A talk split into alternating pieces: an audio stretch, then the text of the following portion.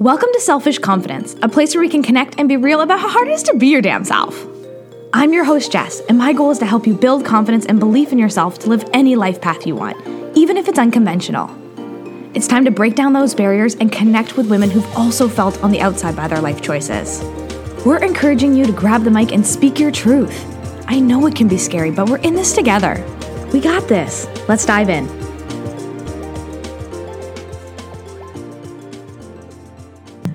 Hello, hello. Happy Motivation Monday. I was having a little technical difficulties here this morning. I guess some low internet connections, but I was taking a few minutes hopping on late this morning because I really needed to sort my own stuff out before coming on live and sharing something with you today. And I think it's really important that we do that, that we put ourselves first and that we really focus inward before we share a message out. Because for so long, especially since starting this podcast, I often put you first. And that's not a bad thing. I absolutely love you and I love putting you first. But I'm noticing more and more as my anxiety heightens, as I get ready to do episodes and I plan things out, that I really need to take care of myself too. And as I was journaling this morning, I was sitting down, eating some peanut butter toast, hanging out, and just like writing out some things that were coming to my mind.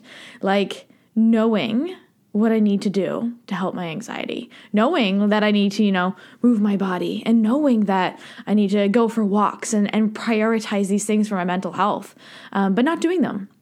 And I wanted to talk to you today about the areas of your life that maybe you're doing that too.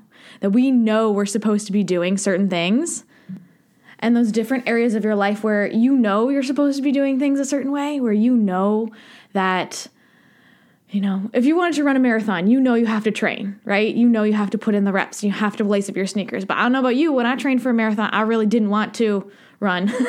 That's why I'm not a runner anymore. But there's these areas of our life where we know we're supposed to be doing certain things. And it's not a should, like I should be eating better or I should be moving my body. It's a knowing that it's going to make your life better and it's going to lead you towards your goals. And we ignore them.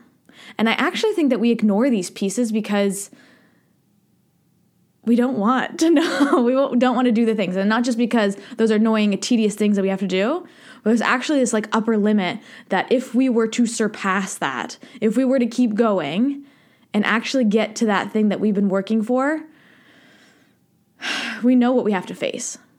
We have to like level ourselves up to get to that place.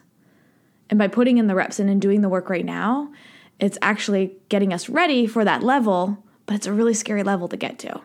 And I think that's what I've been doing lately with just like letting my anxiety win in different areas of my life, just because it's easier than facing that level of myself. And I'm sure you're sitting there and you have something in your life too. Maybe it's a health journey. Happy Monday, right? And I roll my eyes as I say that because every time it's like, oh, well, it's Monday. I'll start again on Monday, right? And maybe that's where you've been holding yourself back. Always going back to starting again on Monday. And I don't, I see that Caitlin's on here and I know that we have a different approach to wellness than always restarting on a Monday, but there's something about this day that makes you want to hit a reset button. Maybe it's in your business, maybe it's in your wellness journey. Maybe for me, it's like in the anxiety tactics that I use. But what if we were to just actually do the tactics and actually stay with what we said we were going to stay and keep those promises to ourselves that we that we put on ourselves all the time. And I'm not saying that it has to be perfect. But it would feel a freaking lot better today had I actually managed my anxiety on the weekend, had I actually done the things that I had wanted to do to take care of myself. There's something about that that I just wanted to ignore it instead because it was easier. Because I don't know what I'm going to do when I get to that next level. And maybe that's you too. Maybe there's something in your heart that you really want. Again, we can go back to the marathon running because for some reason that's what's in my head.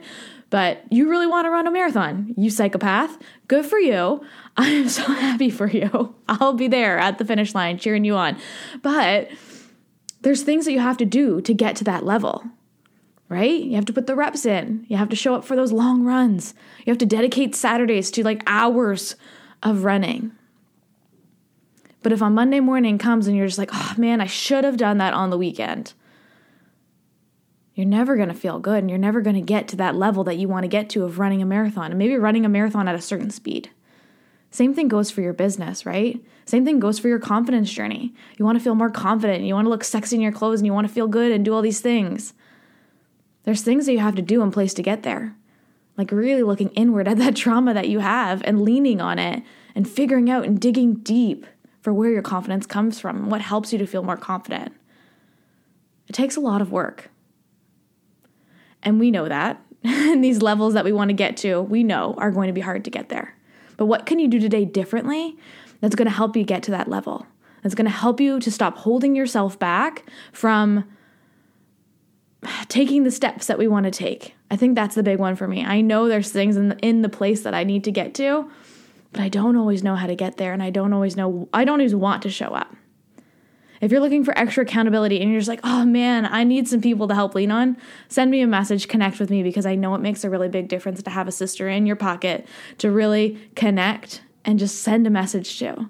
The sisterhood that we have. Oh, I'm wearing my sweater today. I'm just being lazy and wearing my sweater, but the sisterhood that we have is really special for that, where you can lean on people and have accountability buddies and really connect with someone who wants the best for you too. And I think that that plays a big role. I actually hide a lot. I stay in my bubble. I have these communities and I've created these beautiful spaces, but oftentimes when I'm facing some really hard things, I like to do it alone. Maybe you're the same way. But we really need to lean into these communities and find that peace and just like know that there's someone there who wants the best for us too. So, what is it that you're holding yourself back from today?